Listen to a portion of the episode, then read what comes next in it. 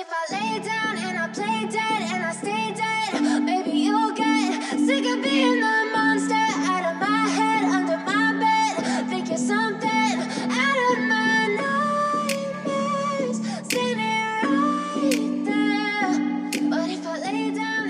Sziasztok, ez itt a Szellemes Lányok Podcast. Megrögzött olvasó vagy, aki falja a könyveket és nem fél a spoilerektől? Vagy már az is csoda, ha egy év alatt száz oldalt elolvasol? Bármelyik is igaz rád, jó helyen jársz. Szót ejtünk örök kedvencekről, Aktuális olvasmányokról. és mindenféle könyvekhez kapcsolódó témáról. Én Mara vagyok, Én pedig Eszter. vagyis a szellemes lányok.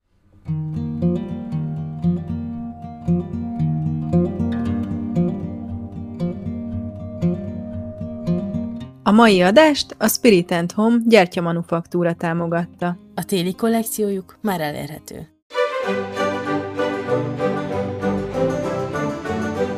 Kezdjük el a Bridgerton-t. Ahogy szoktam mondani egy történet, amit eddig sikeresen elkerültem. Ez a podcast már lassan csak ebből áll. Úgyhogy beszéljünk a Herceg és Énről, ami a 8 részes Bridgerton sorozat első kötete. Mert hogy 8 testvér van és 8 kötet. Induljunk Daphne történetével. Induljunk. Te csak az elsőt olvastad, ugye? Igen, de a sorozatban láttam a második évadot is, tényleg éjfélkor fejeztem be. Én meg ma ötkor. Hát tegnap kezdtem az első évaddal. És várjál, ezt, ezt fel kell fognom. Ilyen gyorsan ledaráltad. Igen. De Mara, ez 16 rész, Igen. És 50 perces vagy egy órás darabja. Igen. Hmm. Legalább tudjuk, meg kell szabadságra menni. Hát legyen idő ilyesmikre. Amúgy azért nyilván már láttam őket, szóval nem úgy a képernyőn ültem, közben pakoláztam, főztem, mit tudom én, szóval úgy egész napi ténykedés közben ment. És akkor Ja. mindig így elnéztem meg a kulcsjeleneteket, megnéztem, mert hát azért azok olyan jók. De nem minden apróságot Federington családról kibírtam, hogyha nem nézek a képernyőre. Mm, igen, ők meglepően dominánsak a sorozatban. Ahhoz képest a könyvben említés szinten vannak. Majd- Máson van a hangsúly. Máson Igen, van. de Tipikusan megint az a sztori, ami abszolút más a könyv, mint a sorozat, de valahogy megbocsájtod, mert a könyv is önmagában fantasztikus, és a sorozat is nagyon csodálatos lett. Ne csinálj így már, nagyon... Ne az van, csinálj hogy. Nem, nem, nem.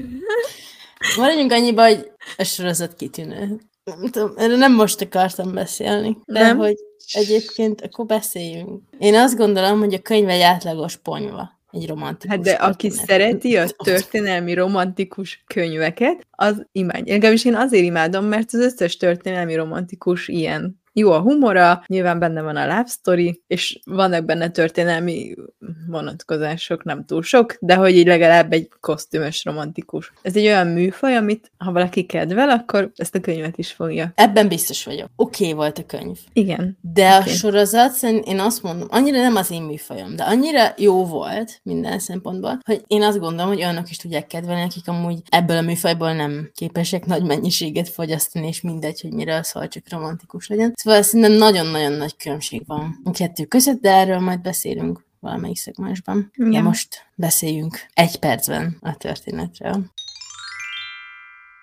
Storytime Challenge. Ahol megkíséreljük 60 másodperc alatt összefoglalni, hogy miről szól a könyv. Óra indul. A történet főszereplői Daphne Bridgerton és Simon Bassett, azaz Hastings hercege. Daphne pont abban a korban van, amikor az előkelő hölgyeknek ideje ferjedt állni, ám Daphne annyira jó fejcsaj, hogy minden srác csak barátként tekint rá. Simon nemrég lett Hastings hercege, miután apja, akivel meglehetősen rossz kapcsolata volt, meghalt. Minden anya Simont akarja a lányának, de a herceg megfogadta, hogy nem nősül meg soha, és nem lesznek utódai. Ez nyilván nem így lesz. Daphne és Simon összefognak, hogy egy álkapcsolat, és egy álkapcsolatba kezdenek, ami mindkettőjüknek előnyös, mert Daphne így a vágy tárgya lesz, és így vonzó lesz a többi férfi számára is, Simon pedig végre békén hagyják a felajzott anyák. Természetesen a kis játékban szerelem lesz, és összejönnek, összeházasodnak, de a probléma megmarad, hiszen Daphne minden vágya, hogy gyerekei legyenek, Simon viszont hallani sem akar a dologról. Persze a végére minden megoldódik, és egy boldog, és boldog családi életet él majd a hercegi pár a négy gyerekükkel. Ú, uh, egy perc, három másodperc. A négy gyerekükkel. Hát eh, ott a négy. Van a végére, ugye? Hogy három lány, egy fiú. Igen, a filmben, vagyis a sorozatban már csak egy fiú. Nyilván. Jó? De én annyira drukkoltam, hogy az ott lány legyen. Nem, hát nyilván a happy endhez az örökös kell, nem egy lány. De pont ez lett volna a lényeg, hogy van gyereke, de nincs örököse. Szerintem ez akkora kihagyott zicser, hogy az leírhatatlan. De mindegy. Nem, hát utána már jó, jó lett minden, hát. Érted? Akkor végül is kihalt volna vele a vérvonal, de mégis apa lett volna. Szerintem ez egy olyan történetbeli rés, amit... Hát ez hiba volt. Hát jó, de ha nyolc gyereke lesz, azért csak egy. Becsúszhat, hogy fiú. Mindegy. Mindegy. Egy perc. Egy perc, meg egy kicsi. Szóval Daphne Bridgerton, a Bridgerton sarjak népes táborában a negyedik gyermek és a legidősebb leány. Rajta a sor, hogy bekössék a fejét, mielőtt sorban hugait bevezetik a társasági életbe. Már két éve járja a báli szezonokat, de eddig még nem akadt alkalmas kérője. Nigel Berbrook, Berbrook ugyan nagyon lelkes, de annál kevésbé érdekfeszítő és izgalmas. Pont mikor Daphne egy jól irányzott ütéssel padlóra küldi Nigel-t, betoppan a jóképű Simon Hastings herceg, aki azzal szembesül, hogy ez a hölgy már megmentette magát. Simon és Daphne előnyös egyességet köt, melynek keretein belül Daphne több, kísér, több kérőre számít, egy herceg érdeklődésének köszönhetően a herceg pedig nyugalomat remél. Természetesen egymás iránt nem akarnak érdeklődni, így mi sem természetesebb, hogy ezt teszik, még ha nem is ismerik be. Egy szenvedélyes pillanatnak köszönhetően Daphne-t komprom- kompromittálják, melyből majdnem halálos párbaj kerekedik, hiszen Anthony komolyan veszi a huga becsületét. Szó szót követ, Daphne toltál elé, elé vezeti Simon, de sötét titkok állnak közéjük. Azt a...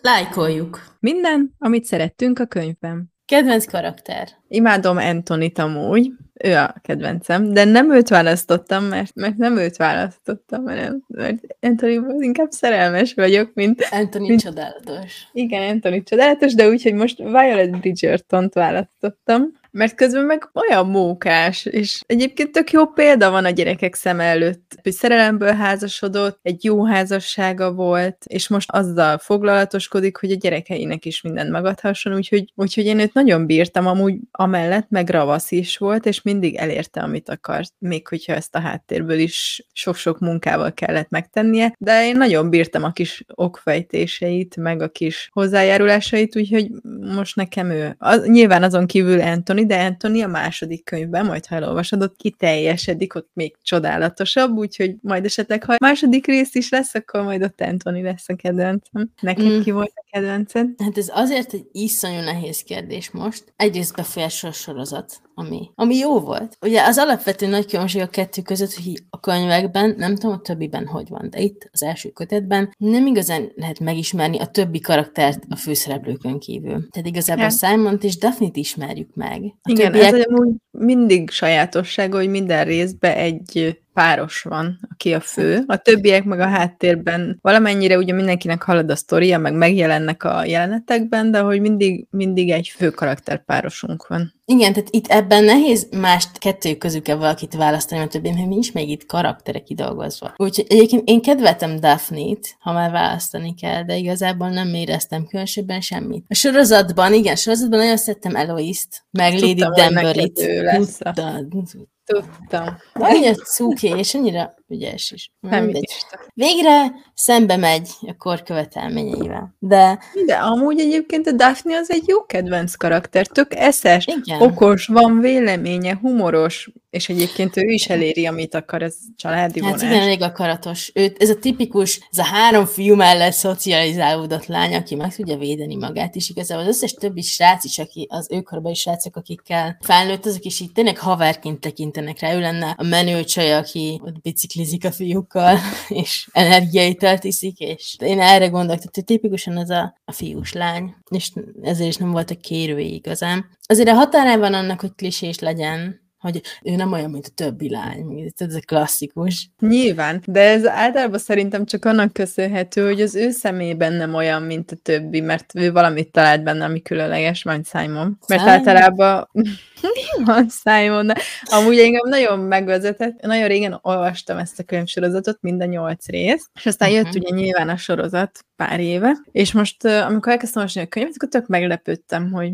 úristen, hát ez nem is az, vagy mi a fejemben a sorozat él, hogy gyémánt, meg bevezetjük a szezonba, meg ez meg az is semmilyen nincs a könyvben, mondom, úristen, uh-huh. hát én ezt teljesen elfelejtettem, és megvezetett a sorozat, megvett kilóra, mert hogy ezt vártam a könyvtől is, hogy majd erről fog szólni, és közben meg már a Daphne második éve, meg mondom, úristen, mi uh-huh. történt? Teljesen, én ne, nem is értem, hogy mi, mi lett a sztorival, mert hogy nem erre emlékeztem, de aztán rájöttem, hogy igen, összemosódott az egész egy és azt hittem, hogy ezt olvastam, de aztán kiderült, hogy nem. Hát én ugye nem olvastam eddig, de hát én, én is mondjuk azt, hogy sorozatot vártam. Nyilván vannak a mozgóképnek olyan specifikus dolgai, ami nincs benne a könyvben, de hogy totál más volt. Voltak karakterek, voltak karakterek, akik abszolút nem létezik a könyvbe. Volt, aki létezett a könyvbe, de a filmbe ki volt jobban emelve, meg ott tényleg egy ilyen nagyobb perspektívát láttunk. Ott, az, ott a, igen, az, a, fontos... adott világ, igen, itt olyan kicsi volt és szűk, és Daphne Simon volt a lényeg.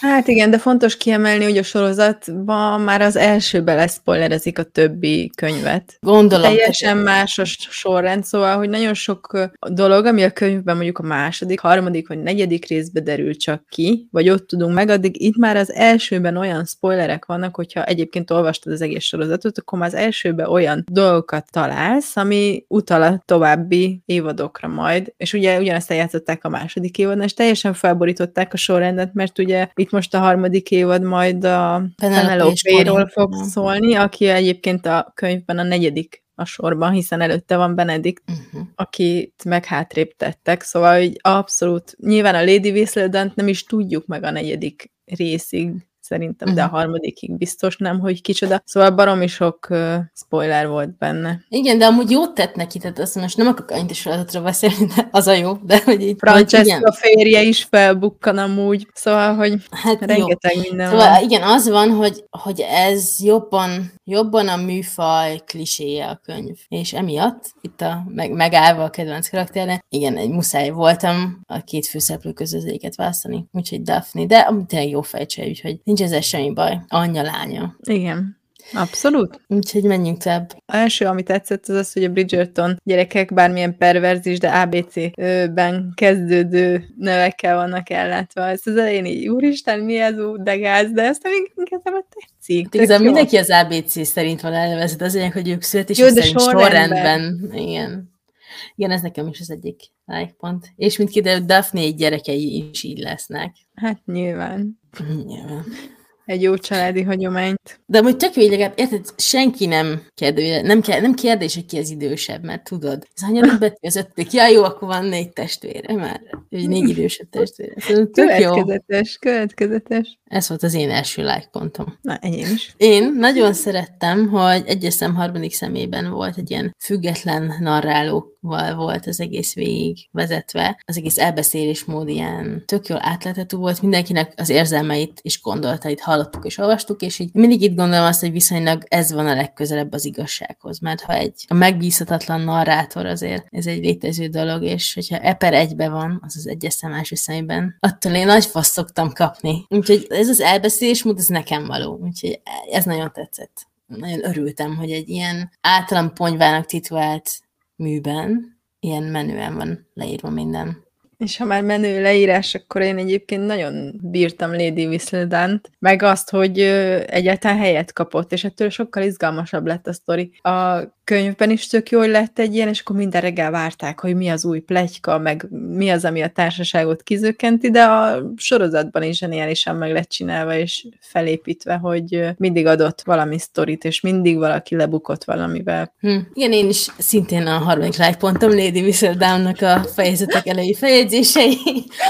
jó, hát nincs sok rejtély ebben a könyvben, tehát azért én nem tudom miért, biztos sok helyen csinálnak ilyet, de én emlékszem, a három tester volt így Dümánál, hogy minden fejezet elején, az adott fejezet lényegét három-négy sorba egy összefoglalta. És erről az jutott eszembe, de persze ez egy a plegykalapból kivonatok, és ez annyira jó volt, mert így végülis a fejezetet előkészítette nekünk, mert elmesélte végülis az előző fejezeti végé, és ez mostani között mi történt. Igen, meg egy idő után már ugye az volt, hogy ne, nem csak az, hogy jaj, nehogy kiderüljön, hanem hogy megírja majd a Whistledown. Szóval, hogy nehogy ő megírja, az durvább. Ja, ezzel lehet fenyegetőzni az elitnél. És amellett sem menjünk el, hogy amúgy amúgy zseniális üzleti érzéke volt, hiszen két hétig, heti háromszor ingyenesen adta a lapot, míg mindenki rászokott, és akkor utána tette fizetőssé. Még nem akarom most elspoilerezni, hogy ki az, mert a sorozatban megtudtuk, de a könyv az... A könyvben nem derül Én azt ki. láttam, hogy az ötödikben derül ki, de az egy negyedik Hát a-. Bár spoileres podcast vagyunk, de ezt most ne spoilerezzük, mert a könyvből nem derül ki. Bár remélem, hogy mindenki látta a sorozatot. De aki nem látta az, az most tegye össze magát. Tegye össze magát, fizessen elő a Netflixre, hallgassa végig ezt a podcastot, mert ugye érdemes minket végighallgatni, aztán menjen és nézze meg a sorozatot. Eszter ajánlja, és Mara is. Ja, és igen, ha valaki a sorozatot még nem látta, de most kezdi, adjatok neki 15 percet, és csak eredeti nyelven nézzétek. Ennyi a használati. Szinkronnal is amúgy barom.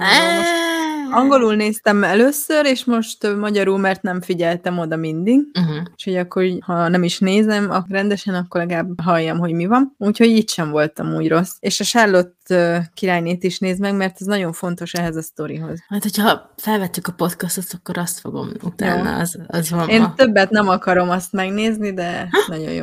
Nekem tetszett, nem tetszett, de tetszett, ahogy le volt írva. Arra, amiről szól, de ahogy benne van az like. Hogy végülis Simon hányítatott gyerekkorát, azt itt aztán tényleg átéreztük. Oké, okay, benne volt a sorozatban, most ez minden Itt pontnál. azért hallott, jobban ki volt de fejtve, itt, itt azért lehetett érezni, mi az a, az a mélyen ülő fájdalom és csalódottság és elhagyatottság, ami miatt úgy döntött, hogy ő nem akar családot, ő él, amíg él, aztán végre kihal vele a vérvonal. Mert, mert egy ilyen emberben szerintem az is benne van, hogy mi van, ha én is ugyanolyan leszek, mint az apám, ha ugyanolyan szitukba keveredek. És az ő vívódásait, meg hogy igazából mi van a fejében, azt azért a könyv sokkal jobban bemutatta, mint a sorozat. Tehát kaptunk egy kis mélységet, és amúgy ezt értékeltem.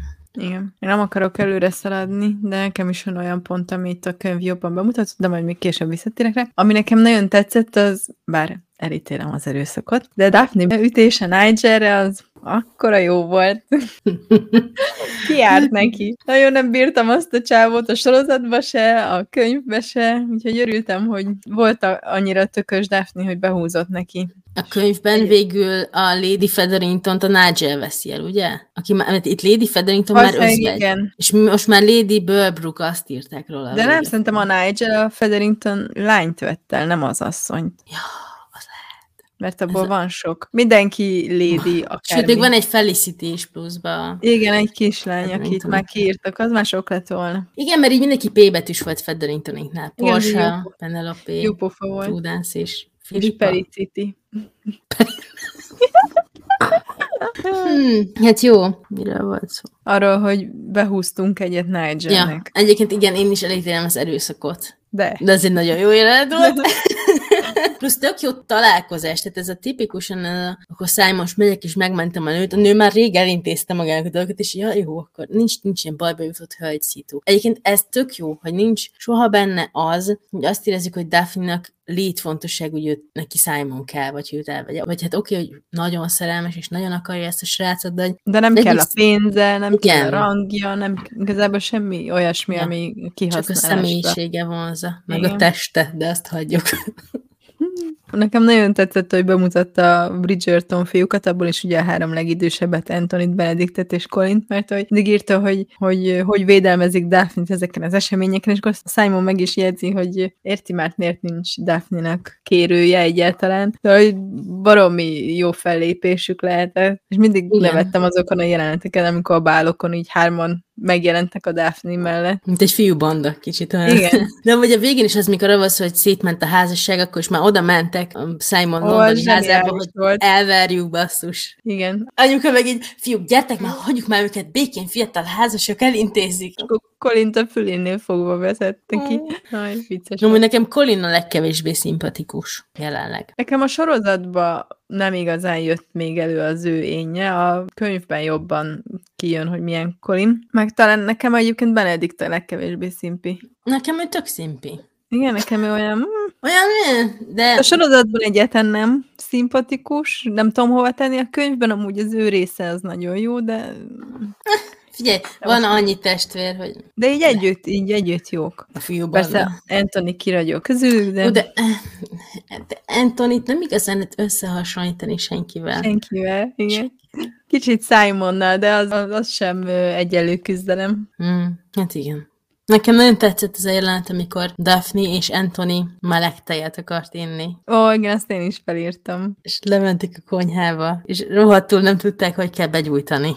Igen, és ez, ez ma már nagyon vicces, mert ilyen már nincs, hogy, szóval, hogy aki felnőtt ember az ilyet nem tud, legalább valamit, egy mikrót, vagy bármit be tudsz kapni, nyilván akkor még ez nem volt, meg nagyon látszik, hogy ők, mint úri személyek, ez, ez nem, nem az ő tevékenységük. De aztán megegyeztek abból, hogy a hideg tej az frissítő.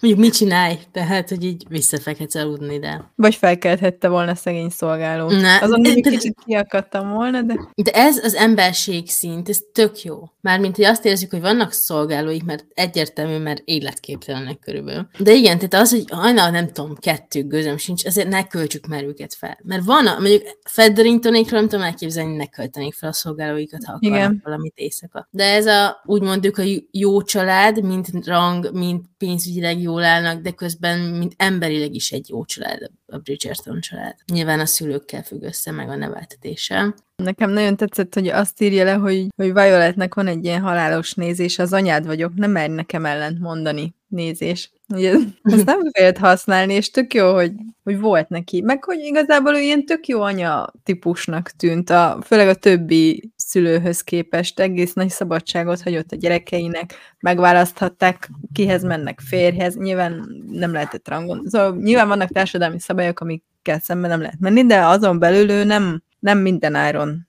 akart végrehajtani cselekvéseket, és szerintem ez tök jó volt. mondjuk nyolc gyereket koordinálni erőből azért egyszerűbb, hogy megbízol És bennük szerintem is. ő nem nyolc gyereket koordinált, mindig fókuszált. Most, amíg a Daphne-t kell kiházasítani, addig, aki még nem volt bevezetve a társaságba, azok oké, okay, azok még, azok, még nincs gond. Azok még otthon vannak. Még jó, a fiúk azok nagy szabadságot élveztek amúgy, de nyilván férfiak is rájuk más szabályok vonatkoztak. Uh-huh, Nyilván. uh-huh. Ez borzalmas amúgy, de Mindegy.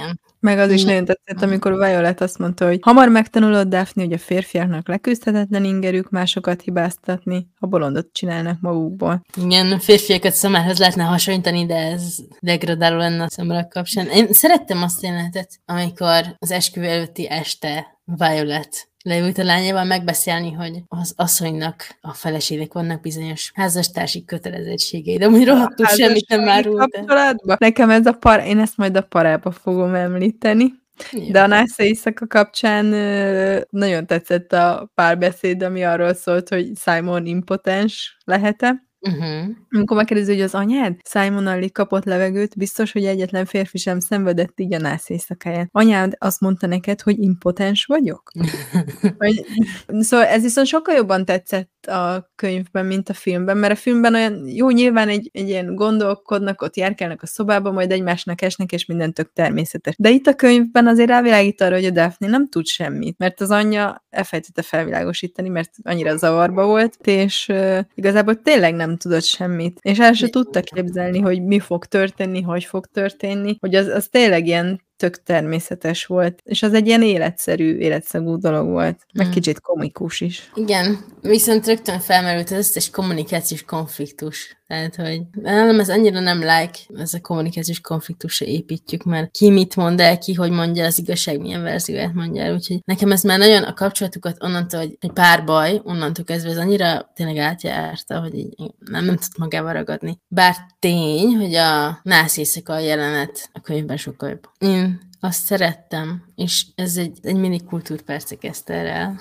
hogy megemlítették, engem legelején Simon megemlítette csak így felszínesen a Bo Brummel nevét, ilyen divat dolgok kapcsán, mintás nyakkendők kapcsán. De hogy erről egyszer hallottam egy angol podcastban erről a fickóról, és de annyira megörültem, hogy itt van, mert amúgy ez egy divat diktátor volt, egy korabeli influencer. Ő volt annak a divat forradalomnak az elindítója, aminek köszönhetően a férfiak költözéke ezekről a szinte nőiesen tarka, mintás, színes, fancy outfitekről átment a jól szabott, férfias öltözékekbe. Tehát a korábban férfiak is ispos parókákat hordtak, parfümözték magukat, térnadrágok harisnyával, ez volt a jellemző, és jött Bó, és gondolom nem csak egyedül, de az ő hatásának tulajdonítják azt, hogy eljöttek ezek a egyszerű, letisztult, hosszú nadrág, csizma, nem annyira tarka, felső öltözet, jött el a férfiaknál is. Hát ugye ezt látjuk ezekben a György korabeli, vagy régenség korabeli történetekben már ezek az outfitek vannak. Amúgy megnéztem, mi a régenség kora. Hála Istennek, De Ugye? amúgy még ö,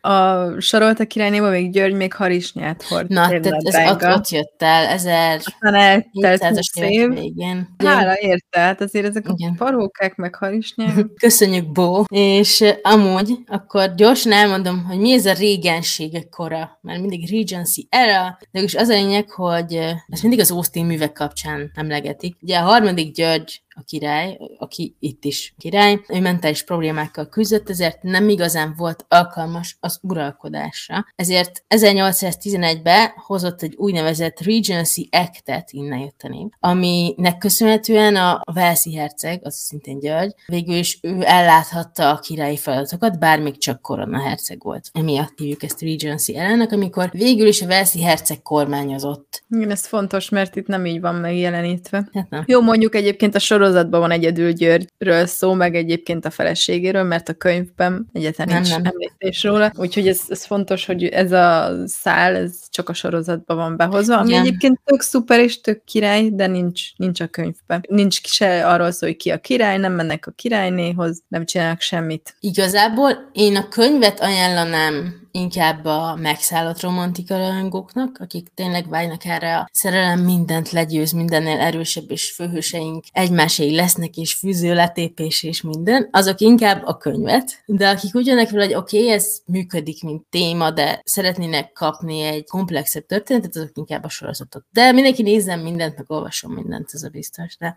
Elolvasod a könyvet, megnézed a sorozatot, és kész, minden jó. Nekem nagyon tetszett, bár inkább olyan komikusan tetszett az a jelenet, amikor azt kérdezi Daphne Simontól, hogy honnan tudtad, hogy szeretem a smaragdot? Ez olyan, el se tudom képzelni, hogy ez elhangozna bármelyik világban is, hogy honnan tudtad, hogy szerettem a smaragdot? Hát maximum honnan tudtad, hogy szeretem a meleg szendvicset, vagy de smaragdot?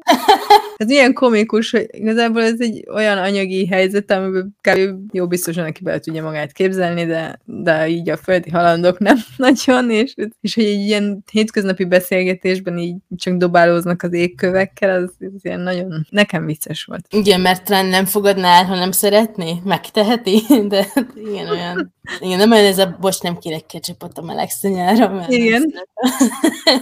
Ó, ma nem a smaragdot veszem fel, hanem a nem tudom mit. Feltételezem, hogy a gyémánt volt a kuriózum, vagy a gyémánt volt a csimbora szója az De, hát ékszereknek. attól függ, de nyilvánvalóan, hogyha zöld ruhád volt, akkor smaragdot kellett felvenned, vagy szóval, hogy a szín is hozzájárult itt a dolgokhoz. De nyilván a gyémánt is tök menő volt, meg a gyöngy, meg a nem, hát mit tudom én. Akkor a részemről a vége a lájkoknak, az, hogy most egyben összefogok kicsit a, a sorozat mitől jó, meg hogy mi a különbség a sorozat és a könyv között úgy nagy alapvető nagy dolgokban. Szóval szerintem azért jó az adaptáció. Azért jó adaptáció, mert sokkal izgalmasabb, mint a könyv. Nagyon jó a forgatókönyv. Patika mérlege van kitel, vagy melyik jelenet után mi jön. Ha azt mondod, hogy ezek, amik megtörténnek itt a karakterekkel, azok igazából meg lesznek majd a többiben, csak szépen beadagolták őket, akkor én azt gondolom, hogy nem is a többi kötetet, de mindenkinek elindított valami, mindenki személyiségét megismertük ebből, szóval ezt jól kinyerték a többi könyvből, hogy mi kell ide az első évadban. Szerintem nagyon szépen építkezik. Ilyen tökéletes vágást én még Netflix sorozatban nem láttam. Szóval ebben rohadt nagy pénz van úgy technikailag. Tegyük félre a színészeket, meg a kosztümöket, meg ilyen, tehát hogy kurva jó volt. Jó volt a zenéje, és igazából a könyvhöz képest jóval nyitottabb világot mutat be. Egyrészt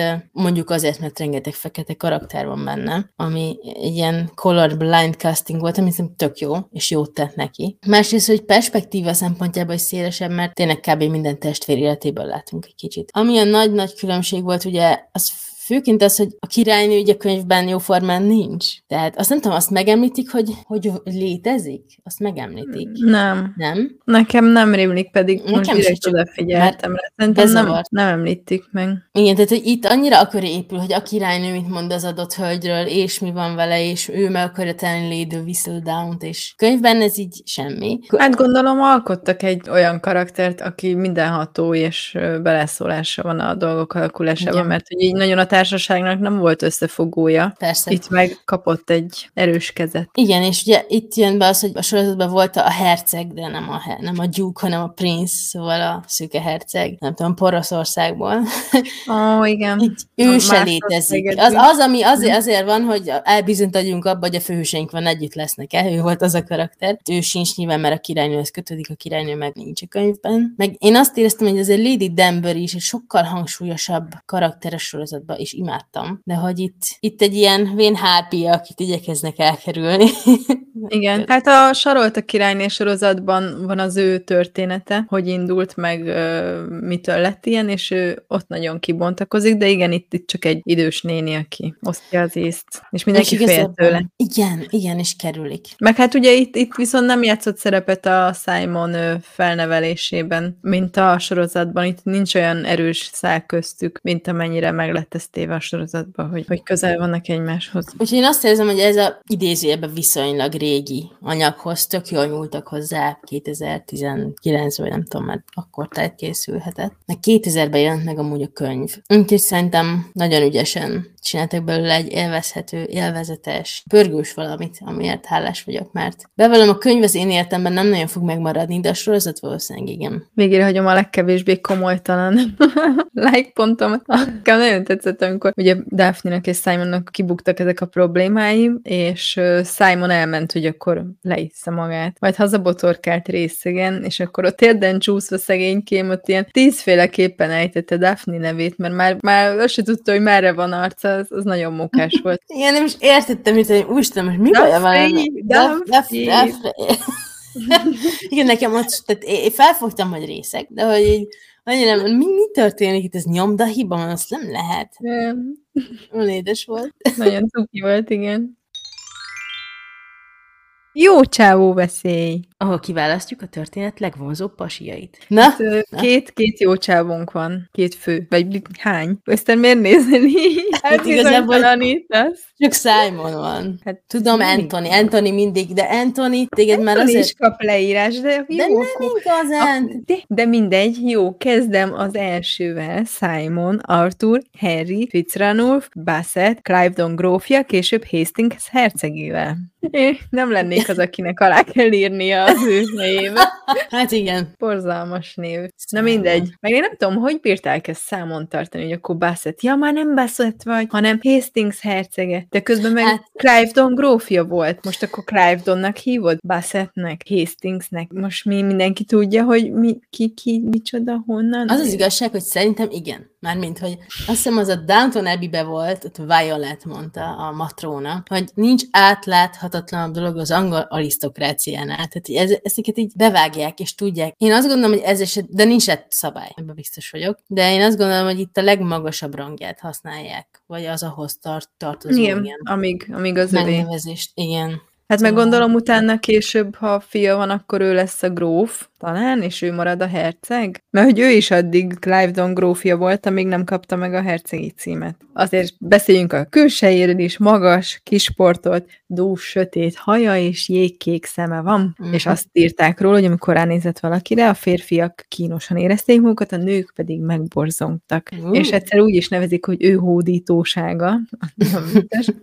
És egyébként itt van Anthony Bridgerton is, akiről szintén leírják, hogy jóképű, sportos, ő is dús, sötét hajú. Én egyébként Barna szemű. imádtam a humorát, barna szemű, és imádtam a humorát, meg azt is, hogy makacs.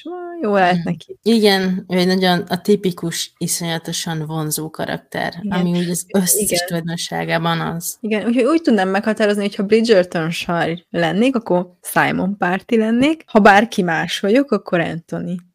Tehát Anthony. Hát igen. Igen. Igen. Nehéz mit mondani, csodálatos. De igen, igen, Simon is. könyvét, olyan. Jó, jó. Majd is majd elolvassuk egyét, ne hagyj ki. Jó, majd szólok, amikor neki kell esni. Mert nem Antoninak, a kötetnek.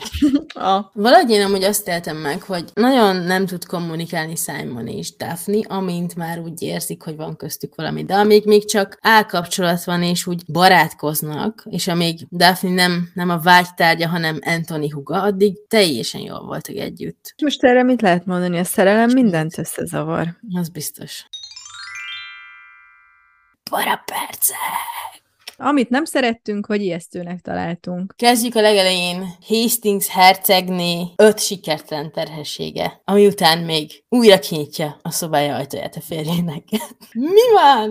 Én is felírtam, mert azt mondja, hogy a sztori, hogy a hercegné tudta, mi a szerepe az életben. Mm. Ez, mi csoda, miről De közben meg beszél? értem, csak annyira borzalmas. Igen, egyrésztről nyilván érthető, de másrésztről meg úristen. Ezt azért nem mondjuk komolyan, és akkor ehhez tartozik az is, hogy a néhai Hastings herceg ugye kilovagolt ünnepelni a fia születését, miközben a hercegné elvérzett a szülőszobában. Hát. Köszönjük. Szóval ez, ez egyszerűen egy borzalmas társadalmi szituáció. Igen. A filmben nem, vagy a sorozatban nem lehetett, éreztük meg, láttuk meg, de itt rögtön azzal indítunk, hogy szül. Igen, itt ez egy fejezet kb., amíg így pislogtam, hogy úristen. De így lett nekünk Simon, szóval hát Hát igen. Meg ugye ebből főként az, hogy ugye nem is szerelmi házasság volt, nem is íratta meg az asszonyt. Igen, az tök jó, hogy Simon lett, de hogy maga ez a háttér, ez borzalmas volt. igen. De van egy olyan érzésem, hogy közelebb van a korabeli kapcsolatokhoz, mint a Bridgertonik idealizált Persze, szerelmi házasságai. Tehát a vérvonalat fenn kell tartani bármilyen Igen, És és, egyébként ide kapcsolódik még egy parám, hogy az volt a szöveg, hogy néhányuknak el kellett szenvednie, hogy lányaik születtek, mielőtt drága fiút nemzettek volna. Szóval ez is, Oh. értem, hogy a vérvonalnak fenn kell maradnia, de hogy szóval jó, a nevet nem viszi tovább, de egy lány is alkalmas arra, hogy vérvonalat tovább vigyen, illetve az, hogy adott esetben a nevedet nem viszi tovább, viszont előnyös kapcsolatokat tudsz építeni, ha a lányodat nyilvánvalóan férjhez adod, és mégis mindig ez a lá- lánykérdés, ez ilyen felejthető, meg, meg ők nem fontosak. Most néztem egy K-drámát, Nyilván.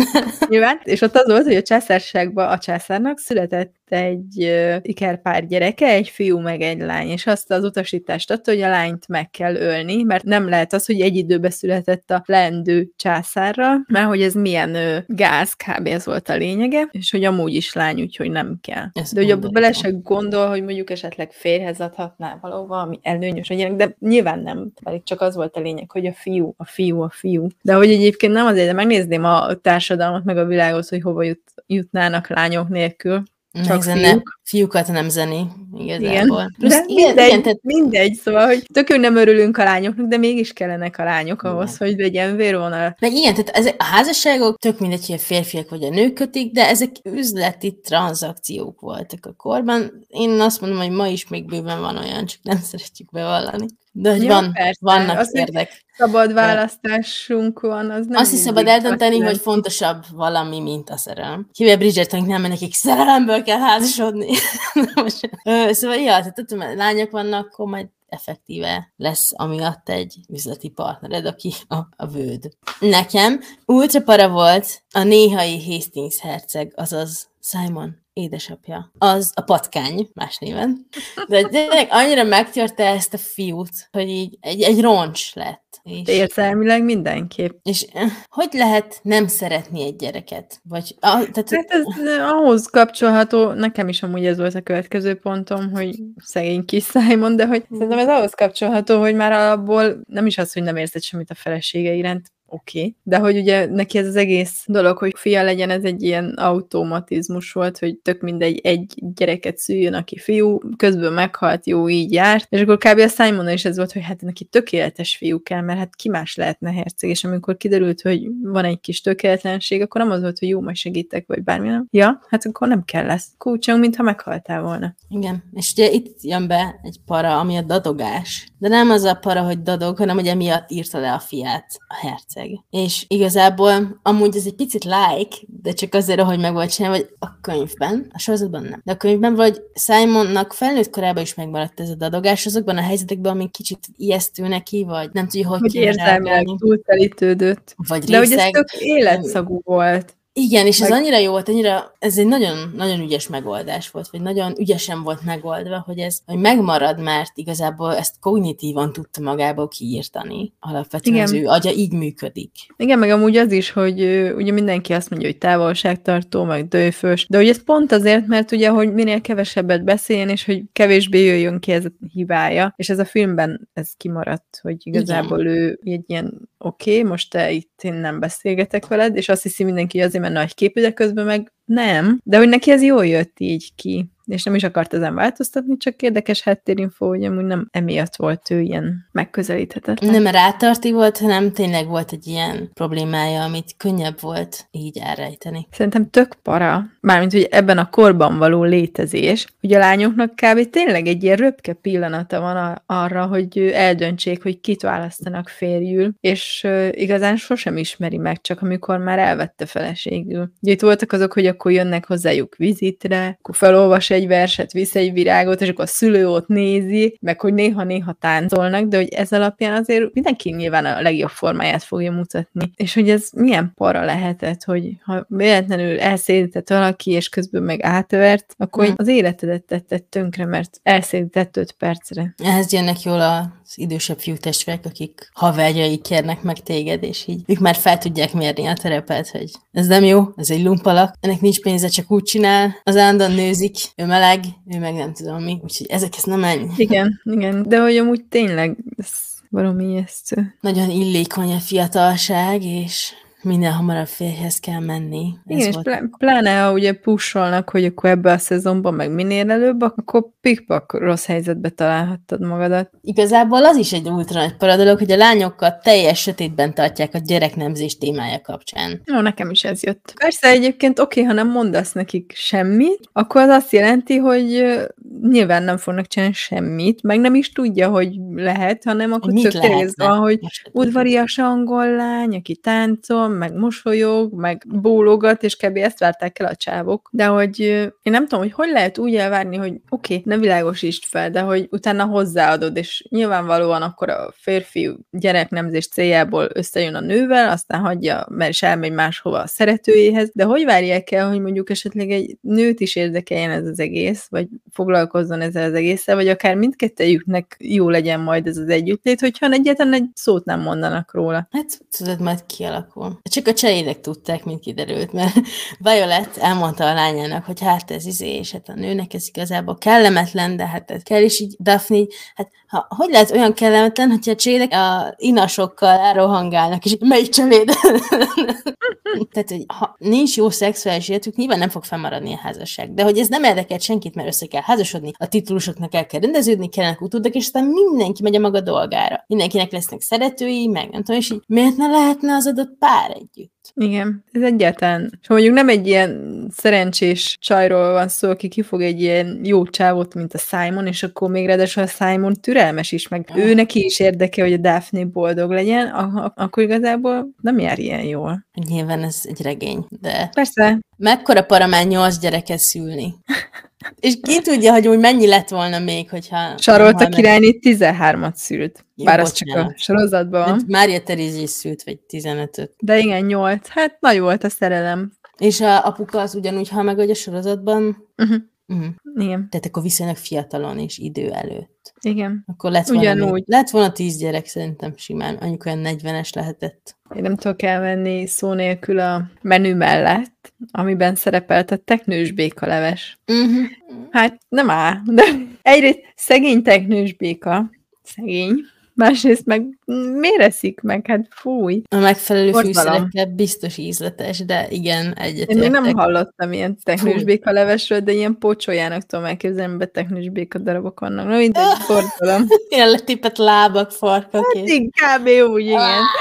De amúgy nem, ez egy létező dolog. Fúj. A Gilmore Girls-be emlegették a teknős leves, de nem ettek, csak apuka kért egyszer. Mindegy, e, igen, a teknős békaleves. Uh, uh-huh. Ez a tipikus angol gasztronómia.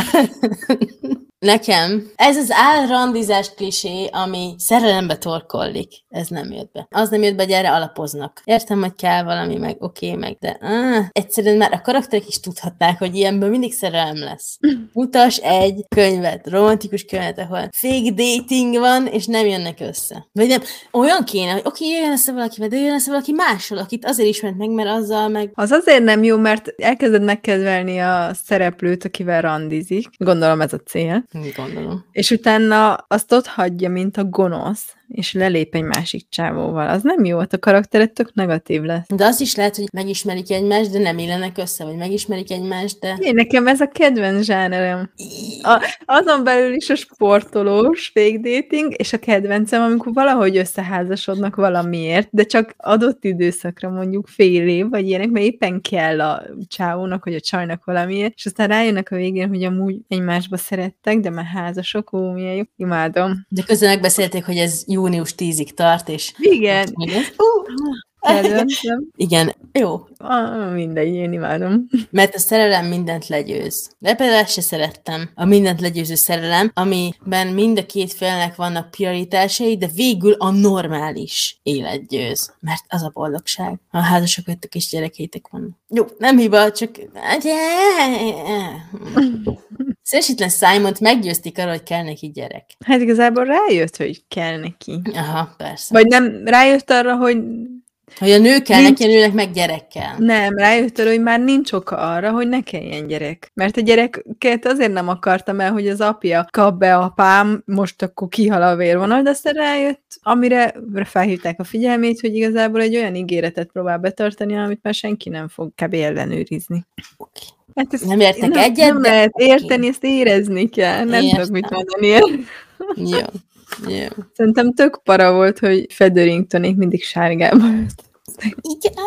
Borzalmas. Hogy így, így, így nem igazán nem volt más szín, hogy mindenki hordott. Amikor mindenki kékbe volt, vagy mindenki zöldbe, ők sárgába. Stílusérzékmentesek voltak, de Hm. mindegy. Tehát azt is érzünk, hogy hiába gazdag, attól még nincs ízlése. Igen. Nekem túl sok volt a szex jelenet. Hosszan és részletesen le voltak írva, és oké, okay, hogy a szex fontos egy pár életébe, de főleg a mézes hetek alatt, de hogy ez már rohadt sok volt, és ez mind a könyvben, mind a sorozatban is. Túl sok Persze, de volt. ha Anthony lett volna a tárgya, akkor nem lett volna baj. Azt írtam fel, jegyzet, hogy túl sok popó, még akkor is, ha szép. Anthony, Nekem azért tetszett, mert végre volt valami akció, és abba is belelát, hogy mi történik, miután házasok, mert imádom a büszkeség és balítéletet, de hogy ott meg ugye addig jutunk el, hogy megfogja a kezét, vagy lehet, hogy a végén épp a megcsúfolja. legintimebb pillanat. Jó, de hogy utána mi jön? Na, azt add oda, azt! És, na, hát ez odaadta. Hát ez, ez jön utána. ja, el sem tudtam képzelni, de most már igen. Nekem ennyi volt a, a para. Nekem még van egy, mert amellett, hogy imádom Daphne és Simon kapcsolatát, meg megoldanak mindent, szerintem tök para volt, hogy első ilyen gyereknemzési kísérlet, nem amikor szerelmeskedtek. Basszus, hát Az- ezt kihagytam. Az ö, erőszak volt igazából, Igen. mert Daphne, ugye Simon részegen hazament, elájult, együtt aludt vele, mert mondta, hogy ne hagyja magára, mert mit tudom én, még lehet, nem mondta, hogy szereti, de mindegy, már tudtuk. És akkor ugye amikor elkezdi felébredni, akkor, akkor Daphne-val lefekszik, de hogy akkor még nincs öntudatában, és a Daphne kb. megerőszakolja. Hát nem kb., Az- hanem effektíve, igen. És ez tök durva. Részegen félálomban, Megtette. igen. Igen. igen. Igen, igen, ez az utolsó parapontom, csak átugrottam, de igen. Tehát ez a jelenet, ami, amitől megkérdőjelezett, hogy ami morálisan egy ilyen buktató a könyvben és a sorozatban is. Tehát Igen, hogy jó, hogy megbocsájtotta meg mindent, de attól függetlenül ez nem erőszak. durva. Igen. Nincs igazán mit szépíteni rajta. Viszont pontosan Jó, ezért nem, amúgy nem nemi erőszak, mert a szexet akarta a Simon. Ebbe az az erőszak, hogy Ja, amikor ja, mondta, igaz. hogy hagyja abba, akkor ugye ő ott tartotta, hogy a gyerek miatt végigmenjen. Jó, a... de ha azt kéri valaki, hogy hagyja abba, ez olyan, hogy eszel egy tál levest, és azt mondod, hogy te ezt már nem kéred, akkor mindenkinek el kell fogadni, hogy te azt ott abba hagyod, bárhol is tartasz benne. Igen. Nem az egész volt erőszak, de a vége az igen. Hogy az, hogy ö, nem hagyta. De azt értékeltem, hogy ebből végül nem lett gyerek. Tehát ne, nem ebből lett gyerek, hanem a gyerek már egy közös döntésnek lett az eredménye. Igen. Így rendbe tette viszonylag a mérleget. A mérleg két oldala viszonylag egyensúlyban van így, mert különben kurva felhúztam magam azon a jeleneten. Kérdezünk, és válaszolunk. Ahol saját magunkat kérdezzük. Szerinted Simon akkor is beadta volna a derekát a gyerekkérdésben, hogyha még él az apja? Hát nem, mert ha élne az apja, akkor Simon nem lenne Londonban, hanem a világ körül hajózgatna, mert arra várna, hogy halljon meg az apja. Szóval szerintem Mert mégis mire várna? Igen. Szerintem akkor nem, nem adódik ez a szituáció és ez a probléma, mert nem örökölt volna egy hercegséget. Hát de attól függően ő lett volna az utód. Hát igen, de hogy ő, ő akkor jött haza, amikor az apja meghalt. Igen. Szóval, hogy ha élne az apja, akkor ez azért nem lenne kérdés, jó, mert jó, nem jó. lenne házas. Akkor házasodott volna, hogyha az apja még él? Módosítok. Ugyanezt tudnám mondani, hogy nem lenne itthon, szóval De nem. bárki el lehet venni, nem kell egy... izé, Nem, el- szerintem azt viszont nem, nem tette volna meg, hogy utazásai során elvesz egy bárkit. Vannak európai grófnők is.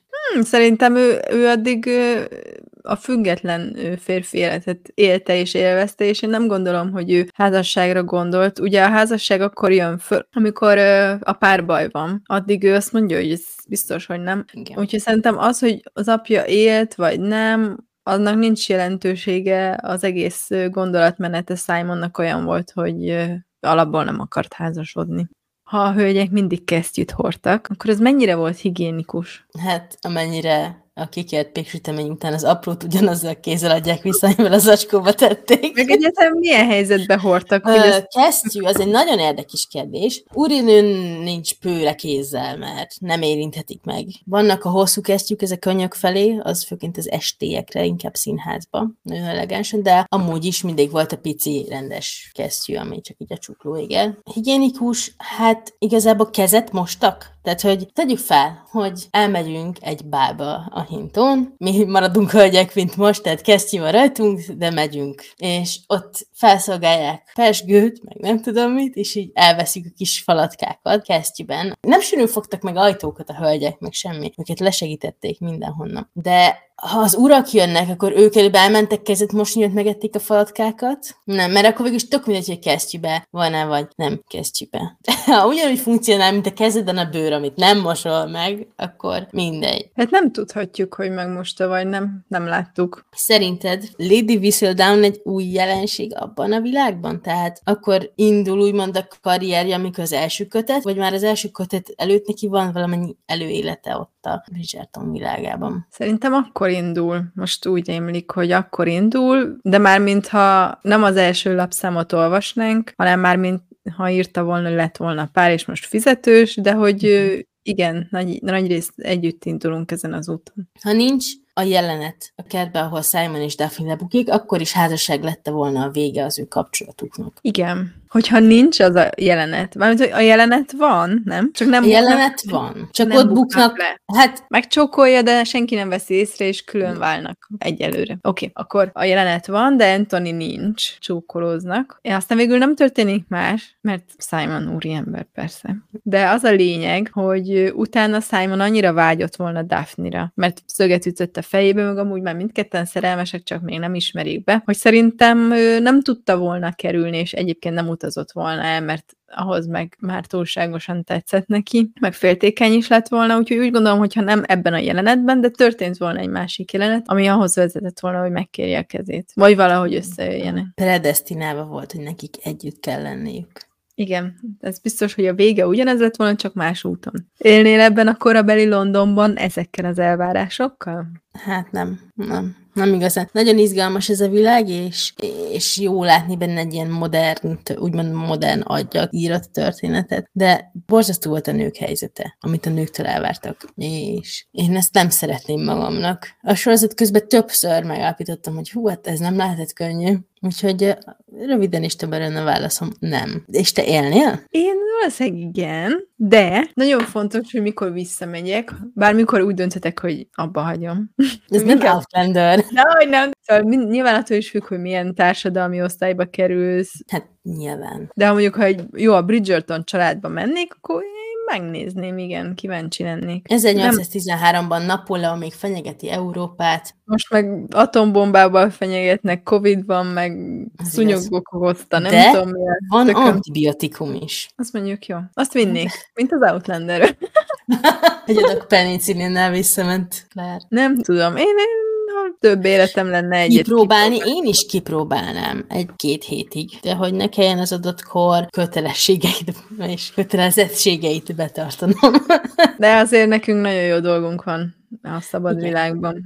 Szerinted az, hogy Simon azt mondta, hogy nem lehet gyereke, az hazugságnak számít-e? Igazából nem, szerintem. Mert azt nem mondja, hogy ez testi vagy lelki eredetű oke, amiért neki nem lehet, ő csak annyit mond, hogy nem lehet. Nyilvánvalóan ilyenkor mindenki arra gondol, hogy fizikai okok miatt nem lehet gyereke, és nem arra gondol, hogy ez egy döntés, ami, vagy egy ígéret, ami őt köti, hogy ne legyen gyereke, de attól függetlenül szerintem nem hazudott, csak nem mondta el az igazat. Én is ezt gondolom. Ez egy nagyon erkölcsi szürke zóna amúgy, de nem, de nem Igen. fekete. Ez egy lelki gát, attól az még lehet, Igen. ha mert nem fizikai dolog.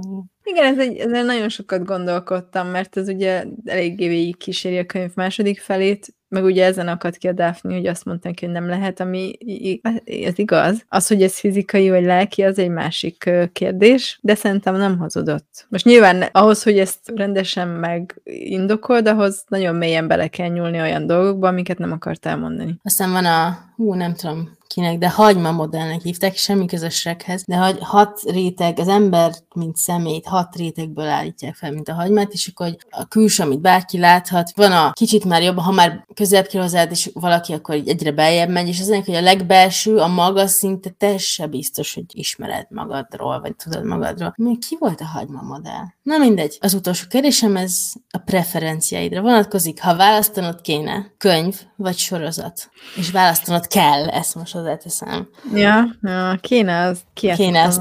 Tudom, én az arcodon láttam, hogy ezt most kijátszod. Válasz, könyv vagy sorozat? Úristen! Aj. Könyv, mert te a sorozatot fogod választani. Igen, nekem a sorozat. Tényleg, ha minden nyolc rész elolvas az ember, akkor úgy, úgy egy csodálatos, és akkor még ugye szó van a korábbiak szereplőkről visszaköszöngetnek, szóval ugye egy hatalmas nagy család, ami, ami elkísér egy hosszú úton, és, és én ezt ismertem meg először még a sorozat előtt, úgyhogy könyv, de a sorozat fantasztikus.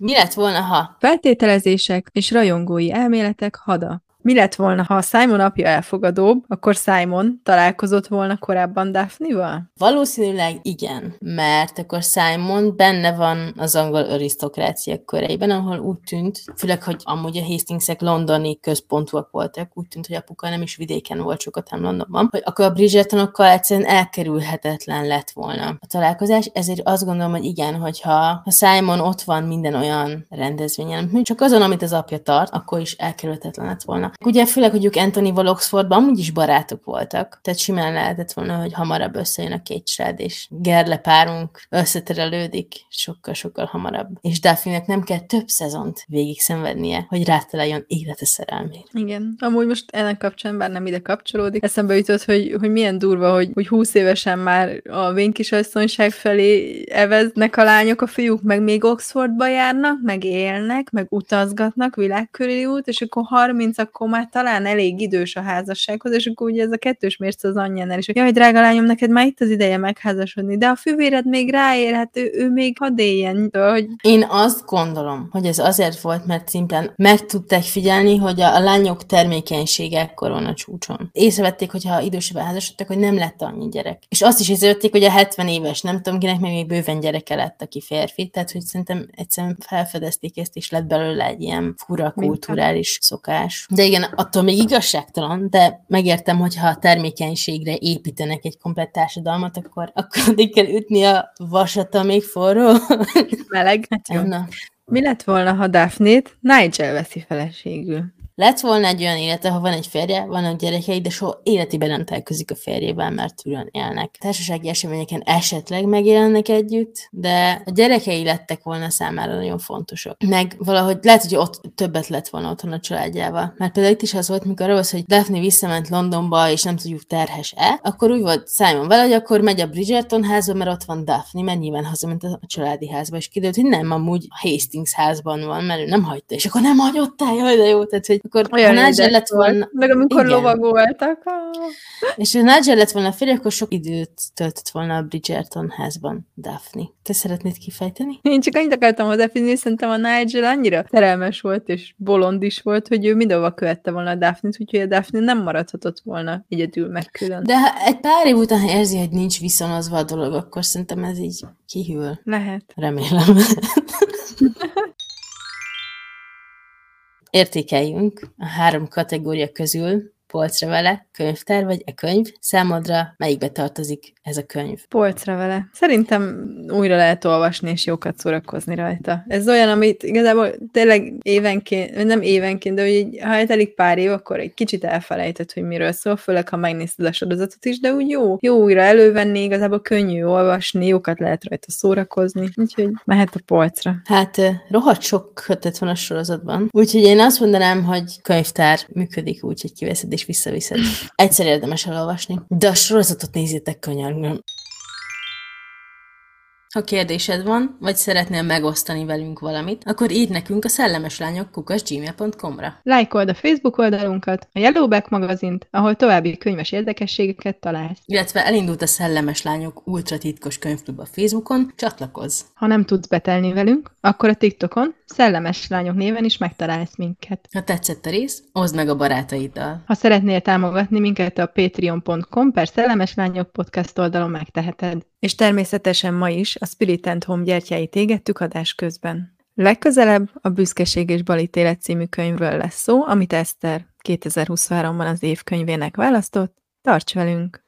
Két hét múlva jövünk, addig is dobj el mindent, és kezdj el olvasni.